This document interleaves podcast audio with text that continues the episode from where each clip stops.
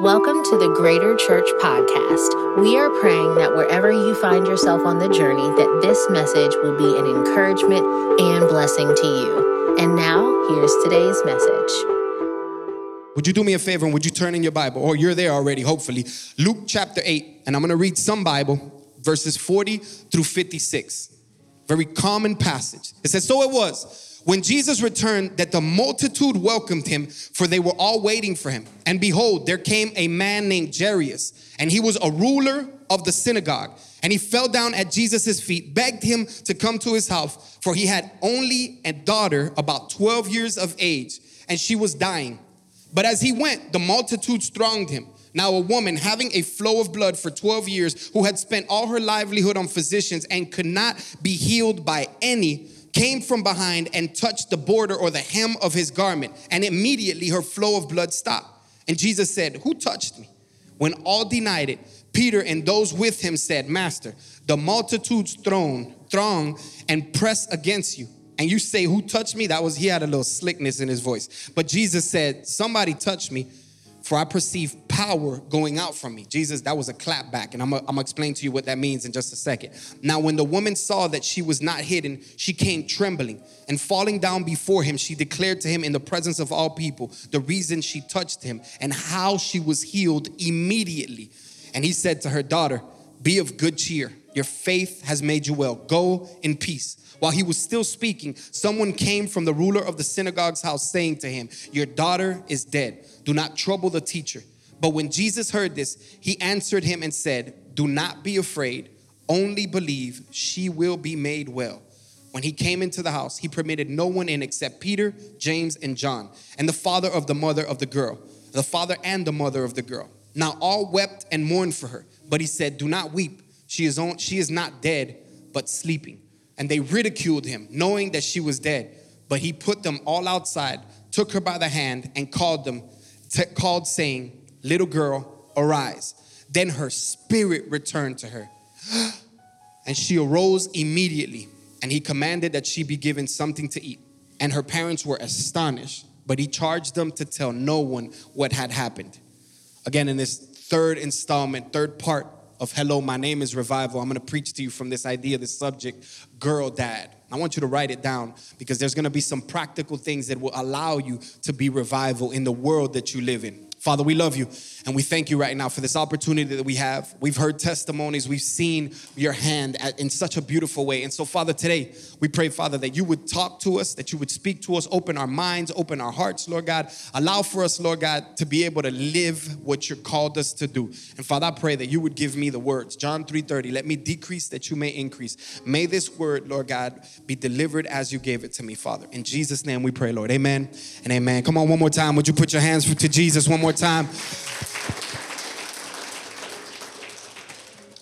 I I am a girl dad. Um, I have a daughter. My daughter's name is Abigail Christine Echevarria. She's our ace. And Abby, if you know her, she is an eight-year-old now, trapped. In, uh, uh, she's actually a 25-year-old trapped in an eight-year-old body, and she's been like that since she was like ah, born, pretty much. Um, I've shared with you the miracle of who my daughter is and what God has done in her life and how He literally saved her life. And we saw actually a miracle in her life, plus the gift of healing operate in her life where God closed three holes in her heart. Um, she was on penicillin for five years. And uh, after two years, because she didn't have a spleen in her body that was able to process all of the infection. And so after two years of being on penicillin, all of a sudden a spleen showed up in one of her scans and they did the test. And miraculously, a spleen was in her body body and she no longer had to be on penicillin. I mean, my daughter is a miracle story, but she's crazy. Ramona, she's crazy. Listen to me. She is my, yeah, she's just different, man. She, yeah. So, but, but the funny thing about my daughter is that my daughter will have these, and some of y'all have, uh, some of y'all have daughters, and you know what it's like when they, and the older, you ain't even there yet, Nadia. The, actually, you are that. The, the daughter, the, you were this. The daughters, when they get to this age of like, and it started at eight years old, and I've heard that it gets into the teenage years, they have these tantrums. I thought she had a demon. Ah! I was like, Abby, you're dirty. You got Oreo chips all around, Oreo stuff all around your hand. Your hands are black. You're putting it everywhere. Baby, you smell like you, you, you smell. Baby, go take a shower. And just running around the house and just, I mean, and then I, I listen to me. I'm not playing with you. We don't do timeout in our house. Kind of. We split. We're we're we're we're a, a diverse family, meaning we do timeout and knockout. So we do a little bit of both of them. We're we're modern, y'all, but we still old school. So we do both of them. So I'm like, you know, my daughter's like, she's running everywhere. I don't want to take a shower, and I'm like, yo, just go in the shower. Like, I'm gonna put my hands on you, woman. She's like, okay. She gets in the shower. Yo, I can't even. My wife is somewhere around here. I promise you, she's in the shower, taking a shower, Cope as she's taking a shower, I don't wanna take a shower. Just can't stop screaming. She gets dry, gets dressed, comes out, walking down the, I'm like, yo, stop, bro. She's still like, I'm like, what do you stop crying? I can't. I can't stop crying. I'm like, yo, Abby, stop, bro. Like, relax. I say, Abby, go, go, go lay down. Oh my God. It, World War III popped off, and I, I don't I mean, she just begins to go crazy. I'm like, yo, what am I gonna do? Like, yo, do we have like a deliverance service? Like, what? Put worship on in the house. I don't even know. Brianna, come sing. Like, I don't even know. And all of a sudden, man, you know, about five minutes later, not even, bro, about three and a half minutes later, I just walk because I stopped hearing the screaming. And I walked by the room, knocked out. Didn't wake up till the next day. The next day, she gets up, and as soon as I wake up, hi, daddy. Hi. Like, oh, daddy, come give hugs.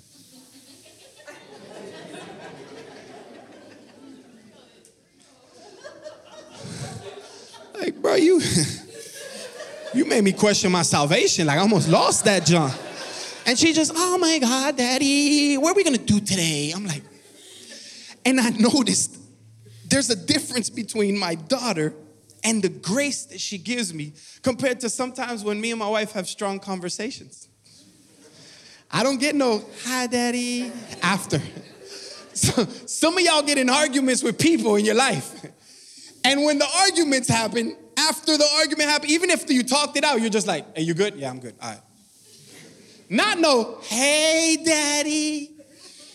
I'm looking at this and I'm like, yo, children, they give this grace that I mean, it's incredible. Where sometimes, even though we're Christians and we love the Lord, we know how to hold on to stuff. That's why you don't talk to your uncle.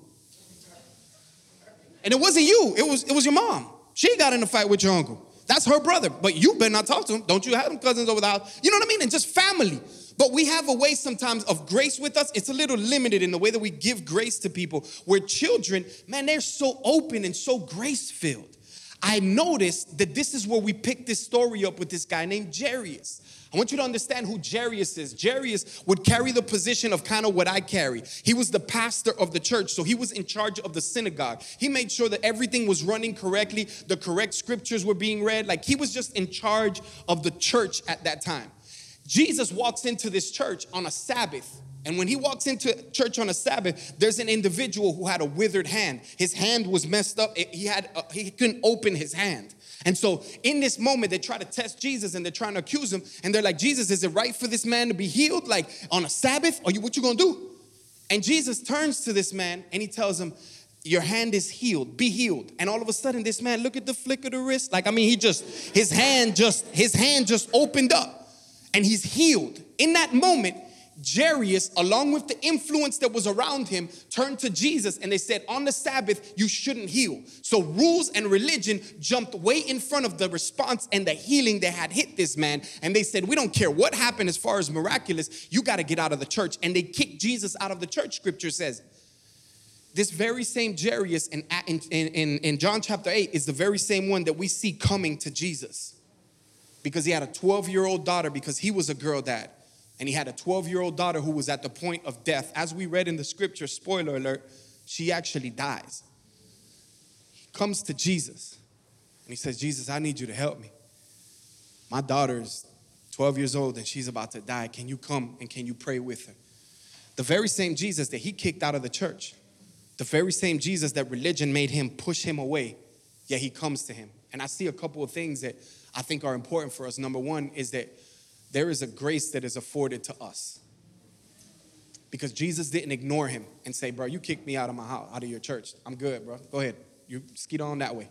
No, no, no. What he said was, My actions speak louder than words. He says, Show me. And he walked with this man to go to his daughter's healing. So, number one, I want you to understand that there's a grace afforded to you that you don't deserve. And for some of us, we feel sometimes like we can't go to, even with the church. I mentioned this a few weeks ago where I was talking about how sometimes people look at church, and as a pastor, I have to deal with this thought that when people mess up with God and people have issues with God or they sin against God, they, they smoke too much, they drank too much, they had sex, they did all of this stuff, and they're like, oh my God, God, you hate me, that they will translate that and they will look at me and look at their church and leaders the same way. And they'll look at us as if we're God. So, meaning, I messed up and I sinned, I can't talk to you because I messed up with your boss. My name is Cheno. My name is not pastor. My name is Cheno. I, am not the title, I am the individual. So, regardless of how you messed up with God, yo, we can still work this thing out and we can still walk together. Don't feel like I can't go to church because I messed up. I can't go back to the church because, man, I messed up with God. Yo, this is an emergency room. This is a place where you can come with your bleeding, with your wounds, with your hurts, with your pains, with your sins. We're not intimidated by that. The reason we're not intimidated by that is because I was eight years old as a gang member. I was in jail for five years of my life. I've been to jail 13 different times. I found Jesus in a jail cell. I started a Bible study in a jail cell well before, way before I started a church, and God saved me in the dirtiest, ugliest, nastiest place. My life was a mess. I didn't have it all. I didn't get married and become like this holy man of God. My life was an absolute disaster, but it was Jesus who saved me. I've been there. I might not been at the there that you're at, but man, we've been on similar blocks. And so here it is that sometimes we look at people and we're just like, God is never gonna extend grace to me. But man, no matter how many times you kick them out of your relationship, doesn't matter how many, the business deal that you made that you know you shouldn't have, and you kicked them out of that. You know how we do sometimes where we're about to do stuff and we're like, well, Jesus, do me a favor. You stay right here for just a second. I got this here. The violent act that happened on the other side of Jesus, you stay there. You know what's beautiful is that Jesus still has his arms wide open for us. His grace exceeds every one of our sins. Is this a license to sin? You dumb. Stop. This isn't a license to sin. This is just to show you that He loves you enough to bring you as you are, love you enough not to leave you where you are. But the door is wide open. But that's good for some of us in this room. But for others in this room, we need to look at what Jesus must have felt. Because could you imagine that the very same, and listen to me, the very same grace that you're given is the very same grace that you have to give. Because there's people that have kicked you out of the family dinners, kicked you out of there. You told your cousin 35 times to stop dating her. Or I told you. You told your cousin to go get a job. And you've given him, you paid the phone bill a few times, and every time he tells you, your uncle, your dad, your mom, whoever it is, your brother, and every time, I promise, I just need $10. Just give me $10. And you've given him, at this point, if you kept count, you don't even know how much he owes you. But there's there's a moment in humanity, right? Who we are, that we're like, yo, I'm gonna cut this person off. I'm, I'm done. I'm nah. And listen to me. That is a tricky line. One that I'm not trying to wave off, nor am I trying to minimize what people have done to you.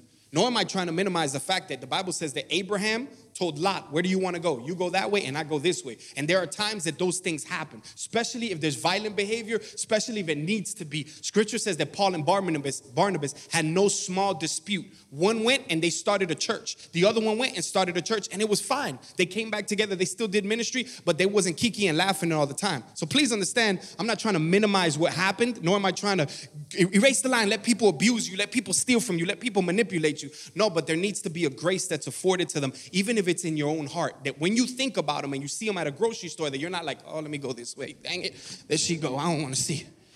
Or that you're telling your kids not to talk to their kids.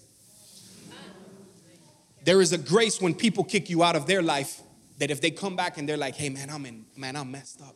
I need help, please. That there's a revival inside of you that is afforded for them. That there is a grace inside of you that is for them. That might not mean that might not mean another $10 bill. That might not be another rent payment. Yo, that might not be that they can stay in your basement for another month. But, but there is a grace that needs to be inside of you. Jairus comes to Jesus, and Jesus is like, Where's she at? You kicked me out of church. We ain't kicking you out of church. If somebody kicks you out of church, let me know because I'm gonna kick them out of church. You kicked me out of church. But let's go to your daughter and let's go. And Jesus begins to walk. On the way to walking, scripture says that we're introduced um, to this woman with the issue of blood. And this woman with the issue of blood, I, you know, I don't want to belabor the, the, and I've done this where I've explained and, and I've taught about how you're, you are not your issues, your identity. Um, and I think uh, David Higgins did an incredible job of kind of explaining to us our authority and who we are, our identity as children of God. It was stripped in the garden. It was Jesus who came back and was able to bind the strong man. And binding the strong man through his blood a lot of deep talk he was able to get back the power. Scripture says matthew 28 18 all power and authority has been given to me and then he gave it to us. So now our authority our identity is found in jesus. We are not the mistakes that we made. Because you've done drugs doesn't mean you are a drug addict. Because you had sexual sin doesn't mean that you are a sexual addict. Do not take that identity on because when you do you will begin to live in that identity and it's not who you are. So i don't want to go into that whole thing but what i want to do is how many times do we filter God through our issues? Let me explain what that means. I've had plenty of times that I've told God, Lord, I'm applying for this job, and you've taken anointing oil, and there's a weird little spot there. You did it under the table while you were there. You took the oil, and right now in the needobo satamanderio. what'd you say? I said, Thank you so much for this opportunity, sir. And you and you anointed that thing. You know what I mean? But then three months into it, you were like, oh my God, I hate this freaking job, man. I hate everybody here. I can't stand it. And you didn't show up to that job. And it wasn't that you quit, you just left. And that happened three or four times.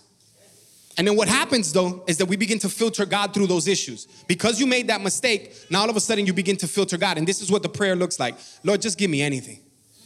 Lord, if you just give me, I'll just be grateful. Just give me the smallest. I just, man, let me cut grass. I don't, that's not small, y'all. That's a big deal. I love you. If you are a yard man, nem, we love you. we need y'all. But Lord, let me do whatever. And we begin to filter. The same thing happens in relationships. You prayed for a spouse, you prayed for a boyfriend, girlfriend, and you mess it up sometimes. You self sabotage and break that relationship you begin to push people away, your insecurities, your rejection issues. You're like, man, I don't, I, before they dump me, I'm gonna dump them. And then there comes a moment where we come to God and we're like, Lord, just give me anybody, cross-eyed, buck tooth. I mean, just Lord, just give me, just I just need, I want to read my Bible with somebody, Lord. I just want to, I just want to pray. I just want to hold hands and Father, we just come before you. And I, just give me anything. And we begin to filter God. Isn't it beautiful that the prodigal son who had messed up stole everything from his father or took everything from his father, squandered it with perilous living, with prodigal living. He gave it to prostitutes. He, Lord knows what he did. But yet the moment, this wasn't a real person, by the way. This was a story that Jesus was illustrating to show you the love of the father for you. That when the son came with a letter saying, I'm sorry, I messed up, that he said, man, I don't care about that letter. I need you to give me the finest robe. I need sandals on his feet, his identity. I need him to be understand that he's royalty and I want authority to go back on him. I want you to put the signet ring back on him. I don't care the mistake that you've made. I'm looking to you as my son. We begin to filter God. Thank God that he never listens to you. Some of y'all were praying and asking God for the small things and you're like, "Yo, how did this happen? How did I end up with that bad chick that's in the back right now?" Lord, I just said, give me anything. I want to read my Bible and have guilt free sex. And God gave me a bad one. Because God doesn't listen to our filters. This woman with the issue of blood, scripture says that she has been dealing with this issue for 12 years.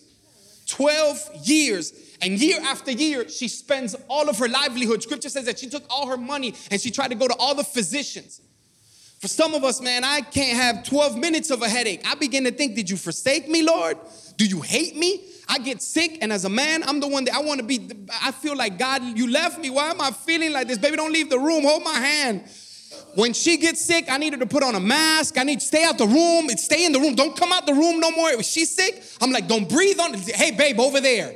But when I'm sick, baby, get sick with me. I just, you don't love me. You're not here. Suffer with me. No, don't do it. 12 years of suffering spent everything that she had. I, uh, I am of Cuban descent, and uh, I, I, go back to visit my family. And, and Jason, Jason Peoples can attest to this. If you want after service and you need some validation to see if it's real, um, in Cuba, they are going through one of the worst times that we have ever seen, and it, it's not something that they're going through right now or something that has culminated. It's something that has existed for um, decades now. And we're talking about hospitals right now that don't have air conditioner, they don't have food. Like your family has to come bring you food. Like um, people are laying out in the porches in hospitals. Um, when I went to go see my sister, where she was living at, there wasn't electricity at a certain point. They would cut off the electricity. Not only that, but there wasn't running water.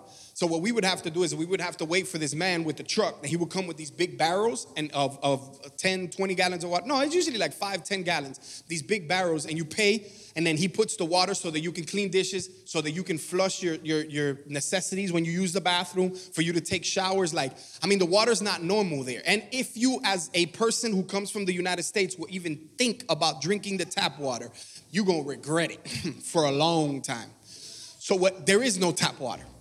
So, what ends up happening is that I start to do this, and as I was thinking about it, I'm like, man, I can go back to my country, to the United States of America, and yo, I'll, I'll, I'll be brushing my teeth and turn the water on.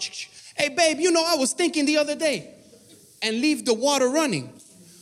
There's people that the water, they begin to walk for miles, not only to get the water, but they walk to places where together they gather and they're praying, Father, we pray today that you would be able to give us water, Lord. Help us as a family today, Lord, to be able to bless us with food. There's even people, I guarantee you, in our own community, which I'm so grateful for Rebecca, Hive, the entire team that came out last Wednesday. We got together and she brought about 25 of her employees. They gave the church some money. We got some ham and cheese sandwiches, we got some chips, and we got some Oreos. Greater Church, we did this together and we were able to go to the trailer park that's right down here where there's 650 trailers, and we were able to give 400 different packages, 450 packages to everybody that was inside of that trailer park because there's kids that since they don't go to school, they don't get any lunch or breakfast.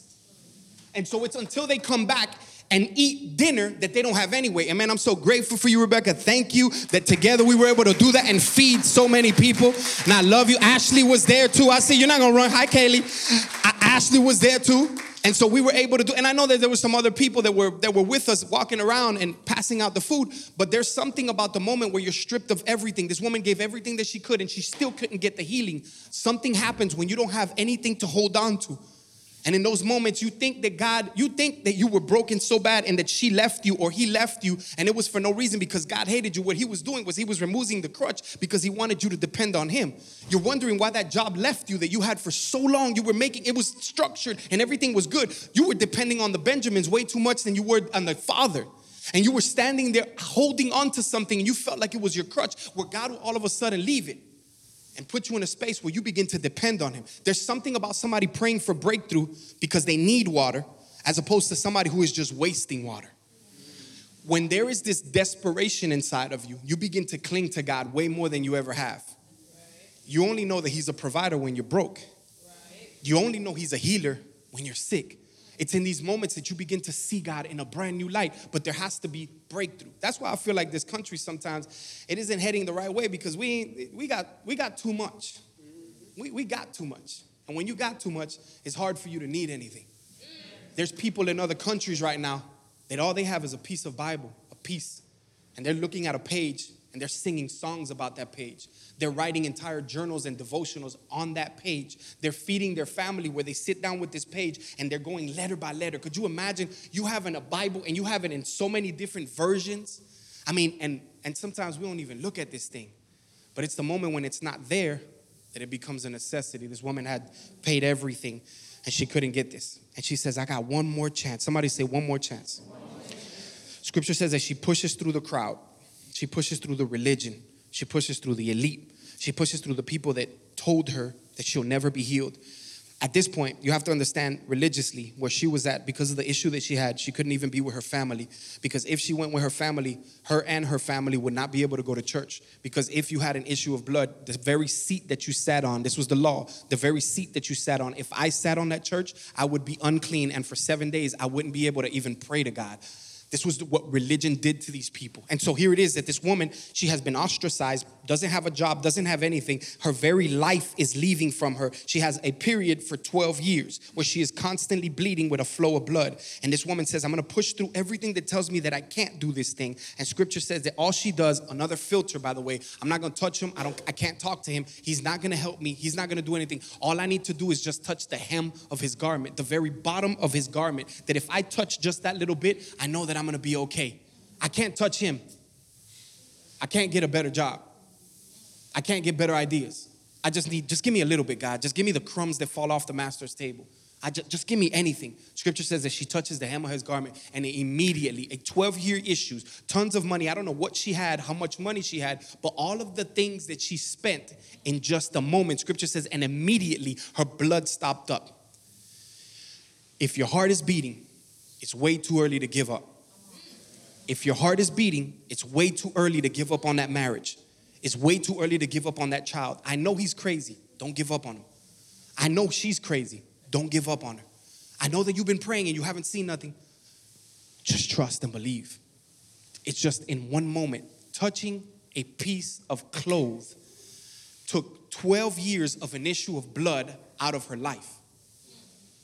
Touching a cloth, a robe that you have to understand this is something that they didn't have what we have now with all these beautiful things. This is walking through the Palestinian cobblestone where there's things that animals do on the ground, poop and pee and all this. And I mean, just, and people spitting and walking. And he's just walking with it and it's just dirty and nasty. And this woman touched that very common thing, and her entire life was changed. What men and people cannot accomplish all of a sudden because it was attached to Jesus. What happens with you when you get attached to Jesus? What happens is that you begin to say, Hello, my name is revival. If God can heal a woman of 12 years of an issue and all it was was a piece of cloth that was attached to him, how much more could he do with you, with your ideas, with your creativity, with your gifts, with your talents, with your mind, the way that you think? How much more can God use you to bring healing to people that think, I've spent everything and I don't got nothing else to give? But I just met me a revival. Hello, my name is Revival. I met me a revival and I got saved. My life got changed. I got healed. I got on my knees and I put my hands on somebody's lap and I said, In Jesus' name, open up your eyes. And they open up their eyes because my name is Revival. This woman begins to speak. This woman touches him and immediately she gets healed. Jesus turns around and Jesus says, Yo, who touched me? Who, who touched me? And Peter's slick. Bro, all these people around you, Cheno? I mean, Jesus? I'm not, I'm not Jesus at all. I'm not, I feel like I'm more Peter. I'd have been like, Jesus, man, bro, you tripping, man. Like, who touched you? Bro, you see all these people? He would have ripped me out the Bible. And Cheno no existed no more. it would have been gone. The apostle that wasn't. but Jesus, Jesus turns and he says, Man, who, who touched me? And what's crazy is, I, and, and I want to wrap this thing up, is that I want to show you something. I want to show you something. Because what Jesus said, I think, is a clear indictment to the church of 2023. Because what Jesus says, there's people all around me and they're thronging against me, they're pushing against me, and I'm feeling everything, but nobody touched me, touched me. Understand what Jesus is saying here now. He turns to Peter, and Peter's like, Who? Jesus, all these people? And Jesus says to him, I know somebody touched me because power went out of me. Peter, you've been rubbing up on me, but there's no power that went from me the apostles were around me, but there's no power that went out of me. There's people all around me, but there's no power that went out of me. So it was a clackback. Jesus was like, Yeah, I know that all these people around me, but none of them got power out of me. Could it be that we sit in churches sometimes and we raise our hands and we sing these songs and but there's just no power that we're pulling out of Jesus. Could it be that it's important? Could it be that it's important enough to Jesus that he actually realizes and recognizes when power is coming out of you? When you get your hands on your knees and you look at somebody and you say, Open your eyes in Jesus' name, when you begin to draw the power out of Jesus, you get his attention when you start to walk next to that person in the cubicle and say, Man, I don't know, I don't know what happened, but I feel like this is what the Lord is saying for your life. And all of a sudden that person's like, Bro, how did you know that? Why did you say that to me? Because all of a sudden now you touched Jesus. You touched Jesus. Jesus is sitting there, and he, this woman is, I'm caught now because he knows something happened. And she comes up, she pushes through the crowd, and she begins to give her testimony. That's the number one tool that you have an, as an arsenal in your revival toolkit is your story, what God has done for you. The things that, and it doesn't matter if it was I woke, I walked through a divorce of my parents and it shaped me and it messed me up, but then I found Jesus. It doesn't matter if it's I was eight years old and I joined a gang and I was in prison and then I found Jesus. The end story is what changes people's lives, which is I found Jesus. I touched Jesus. The power that went out of him, it didn't heal my blood. It was the blood that was applied with me that now I have eternity to spend with him. I don't have to go to hell because I met Jesus. Jesus. I touch Jesus. That power is the strongest that has ever existed. This woman gives this testimony and says it, and Jesus changes the narrative. Girl, dad. The woman with the issue of blood, scripture says that he turns to her and he says, Daughter, you're not an issue anymore. Daughter, your faith has made you well. You are now my daughter, and I am a girl dad. Scripture, I mean, it's beautiful the way it happens that, that as she's sitting there, and what seems like something just heartbreaking because we forgot about Jairus, whose daughter is about to die. And Jesus is on his way to go heal his daughter. And while he's standing there, somebody from his house comes and says, Hey, don't bother the master anymore. She's dead. I have an eight year old daughter. And the other day we were in church, it was probably about a few weeks ago. And while we were in church, uh, my, my, we had some friends in from Miami, Florida that were hanging out with us. They're living in Orlando now. They had some friends in.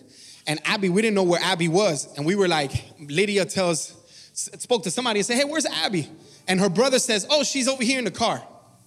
And then she goes to the car and they're like, Oh, she's over there in this place. And then when she goes to the people, like, Oh, we saw her in the playground. She was by herself out in the playground. And my wife is sitting there and she's just like walking around. She's like, Where's Abby? I'm like, Levi got her. And she goes, I just talked to Levi. And Levi said she was in the car. She wasn't in the car. They said she was in the playground. And so now I'm walking around. I'm like, you know, I'm a little bit more faith filled. Love the Lord. It's more of kind of stupid, like it didn't hit me. And then I'm like, yo, where's, and then I asked Levi, I said, yo, where's, where I? Dad, listen to I said, stop.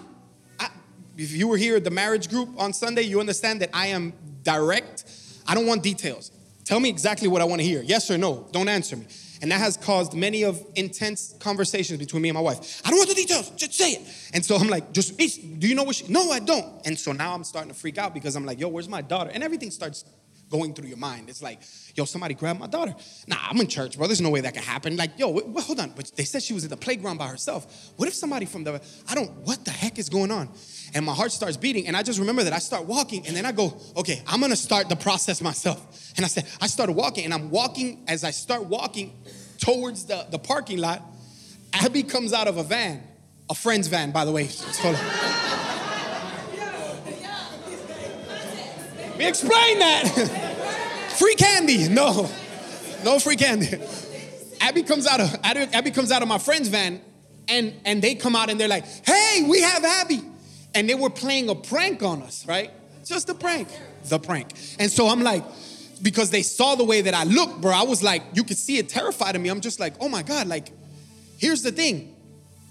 When I see my daughter, immediately it was like a, oh my God, thank God. Like it was just everything, just the whole pressure like went away. I couldn't imagine if while I was looking for my daughter, somebody would have came to me and said, hey, man, your daughter's dead. I mean, I can't imagine what I would have felt like if I'm like, what? What did, what? Like it would have, some of you feel that right now, how it would have broke me. What's crazy is that God feels that every day. There's so many people that are far from Him, broken, dead, lost. And all it takes is for somebody not to say that's the way that it is, but for them to get on their knees and say, In Jesus' name, open your eyes.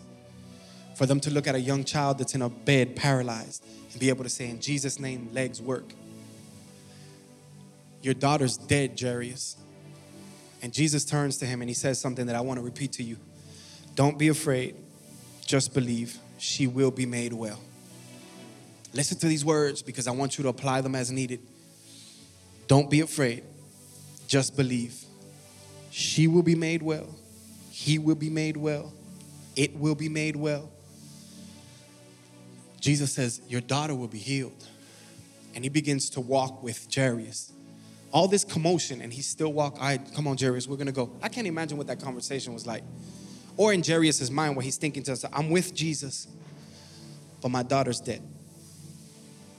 But he says that she, okay, I'm, I do not know. You know what I mean? And just that, as Christians, that's what I think. I have all the faith in the world. But sometimes I'll be sitting there and it's just a, a big old circle that I'm just sitting there. But here's the, the trick is keep walking with Jesus. Go in your circle. Just keep walking with Jesus. I got you. Lord, I don't understand it. I don't get it, but I know you're gonna do it. I, I know you're gonna do it. But but how? Like, but but they said this, man, it looks, it's not gonna happen. Dang, what am I gonna do on the other side of this? I, man, I messed up. Why did this happen to me? But you know what, Jesus, come on, let's go. I know that you got me. Let's go. We're gonna keep walking through this thing. We're gonna figure somewhere along the line, you begin to walk in a straight line and you begin to walk to your miracle instead of walking around in a circle. But you gotta walk with Jesus. Jesus gets there and he does three things, and I'm gonna close with this. Three things that he does. I want you to write this down because I want you to have practical handles on what you need to do with this message and how you're gonna live this message out. Here we go. Three things. Number one, when he gets there, everybody is sitting there and they're all talking about the girl being dead. And Jesus sits there and he goes countercultural to it and he says, She's not dead, she's just asleep. And people ridicule her. Understand this people are going to ridicule you. The very enemy in your mind, the in uh, me, inside of me, the inner me is going to begin to kill you and kill the dream and what you're doing and begin to tell you you're dumb. You're looking at it as alive and it's sleeping when in reality it's dead. No, it's not dead, it's lying dormant. Because if you would have saw a 19 year old Cheno, you would have said that kid is dead. I wasn't dead, I was lying dormant. I just needed the word to come. Scripture says that he gets there. Number one, when everybody's there, he says, All y'all get out. Everybody say, All y'all get out.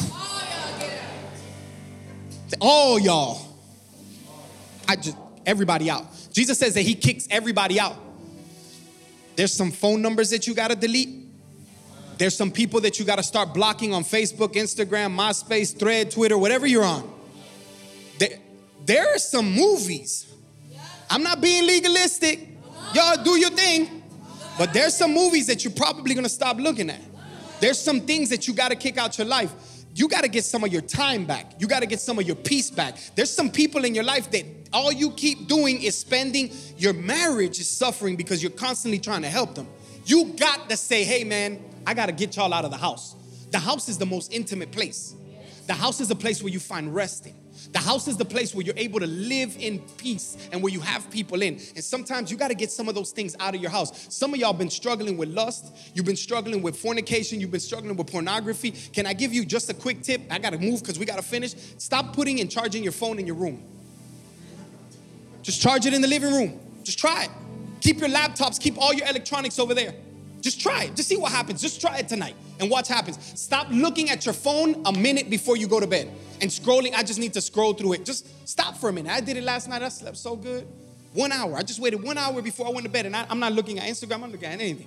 If it's there, I'll see it tomorrow or not. I, who cares? It's none of my business. I don't care what kind of car you bought. I don't care the shoes that you got or the sale that you given that's not really a sale. You're just trying to trick me.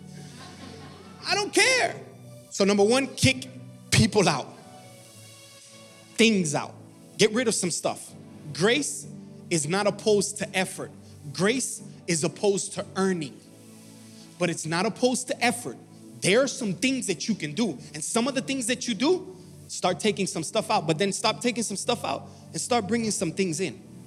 Scripture says that he brought Peter, James, and John into the house with him, along with the kid, with the girl's mother and father. And so here it is Jesus is with five individuals, and he only allows for them to come in. You need some Peter, James, and Johns in your life to be able to walk into this next season of your life. You need to have some people that are gonna hold you accountable, but they're not just gonna hold you accountable and tell you how much of an idiot you are, but they're gonna love you enough to tell you how much of an idiot you are, but that they're also gonna grab your hand and walk through the season with you, even though you screwed it up and you messed it up. It doesn't matter. Come on, we're gonna walk through this thing together. You need to get some people. That's why it was so important that here on Friday night, we sang some, we did some salsa and we were learning. We did, check it out, watch this.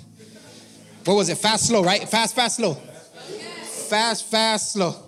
Fast, fast, slow. Fast, fast. Hey, watch this. Fast, fast, slow. Hey, fast, fast, slow. Fast, fast, slow. And we did that. And then we did the, Lydia choked me. We did the thing around the neck. But why did we do that? Not because we just wanted another thing to do, but because we wanted people to be in each other's lives. And that's why we have G groups. G groups that are gonna start in September is all about you having people in your life that you can be real with and bring people on the journey with you.